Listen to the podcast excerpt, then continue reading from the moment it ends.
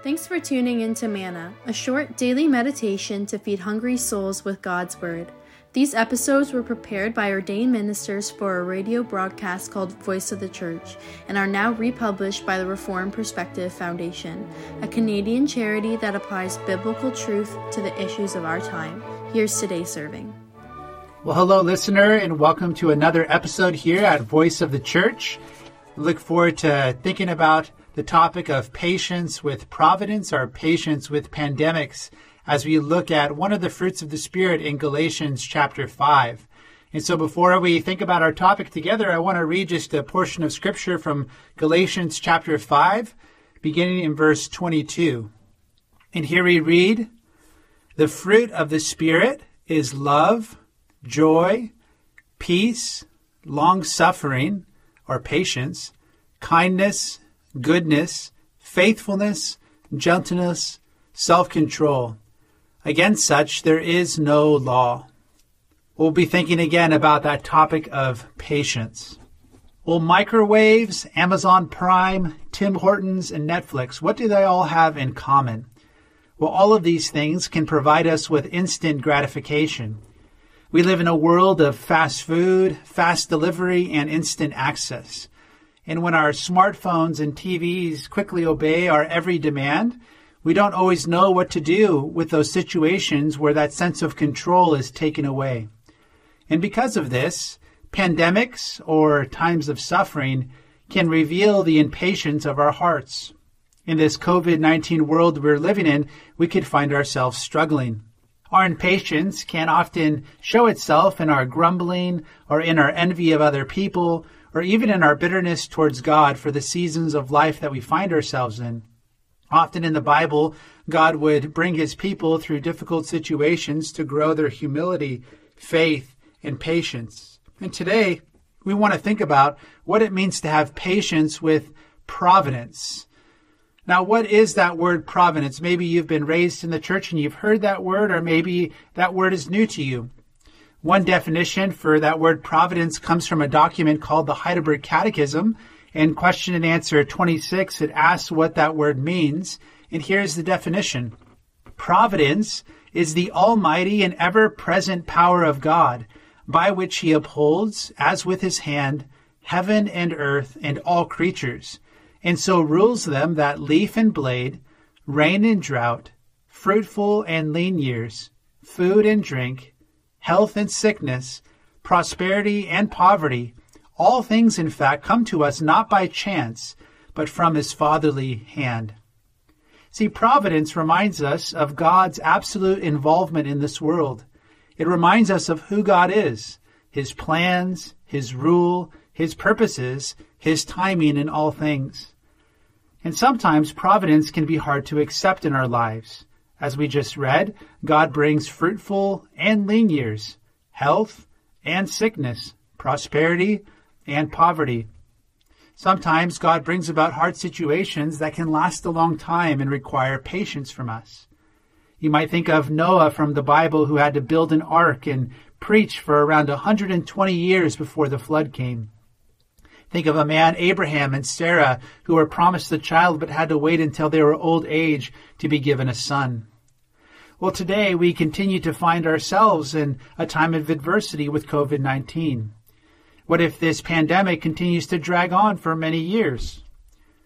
Well, God's Word reminds us that calamities are certain to come. We live in a fallen world and have, even in our own lives, unique situations that can be difficult, whether that be old age, or disease or some other kind of suffering. What do we need to remember when our world is turned upside down? Well, the Heidelberg Catechism goes actually in the next question to remind us of how God's providence could comfort us. And the first line says this We can be patient in adversity. For all creatures are so completely in His hand that without His will they can neither move nor be moved. In other words, every situation, every season of life, every individual person is in the hand of Almighty God. And so in all these situations, God is calling us to be patient because not only are these seasons in His hand, but we are in His gracious hands. And God has shown to us in His Word His ability to deliver, to restore, and to exalt His people after hard seasons of life. Again, after Noah waited for 120 years, God sent the rain. After Israel wandered in the wilderness for 40 years, God brought them into the promised land. After 400 years of silence and waiting for the Messiah after the prophet Malachi, God sent forth his Son, Jesus Christ, to be the Savior of the world. Although the Church of Jesus has been waiting for 2,000 years for his second return, we know from God's Word that he will be faithful to fulfill his Word. And the Spirit helps us right now, then, in our own particular situations, to be patient. The Spirit leads us not to grumble or to complain or to give into despair, but to trust God right where He has us. The Spirit leads us to consider God's purposes for the season of life that we're in. One hymn writer puts it this way Judge not the Lord by feeble sense, but trust Him for His grace. Behind a frowning providence, He hides a smiling face.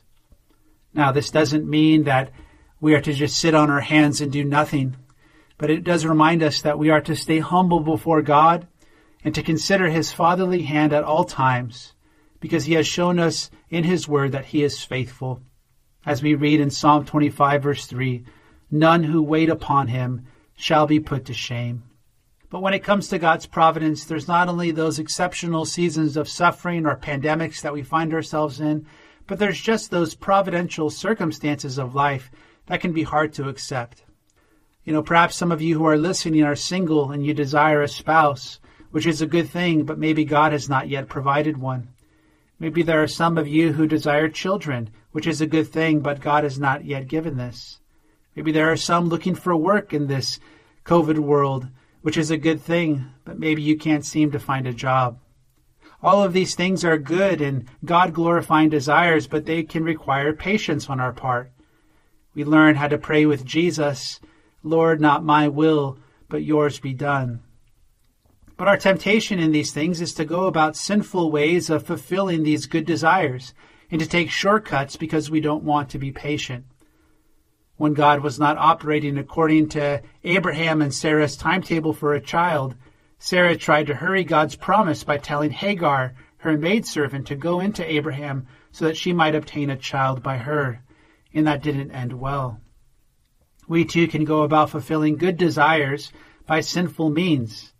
Some may want a job promotion so bad that they're willing to cut corners or step over others or disregard their Christian duties for the sake of a greater status.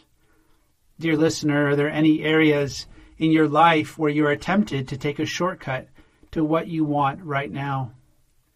The Lord Jesus understands this. He was tempted to take the shortcut to what God had promised.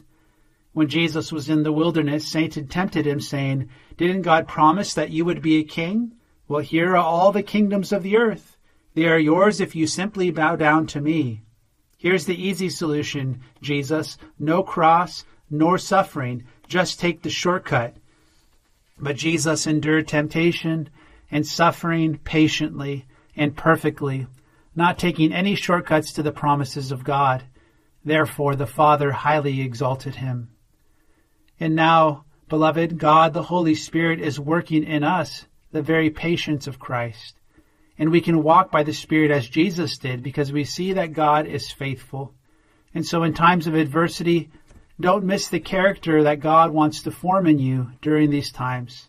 It is in these difficult seasons of life that God the Spirit is producing in us patience, contentment, and even joy in the midst of hardship. So as we go into the year 2021, may we entrust ourselves to the God who is faithful.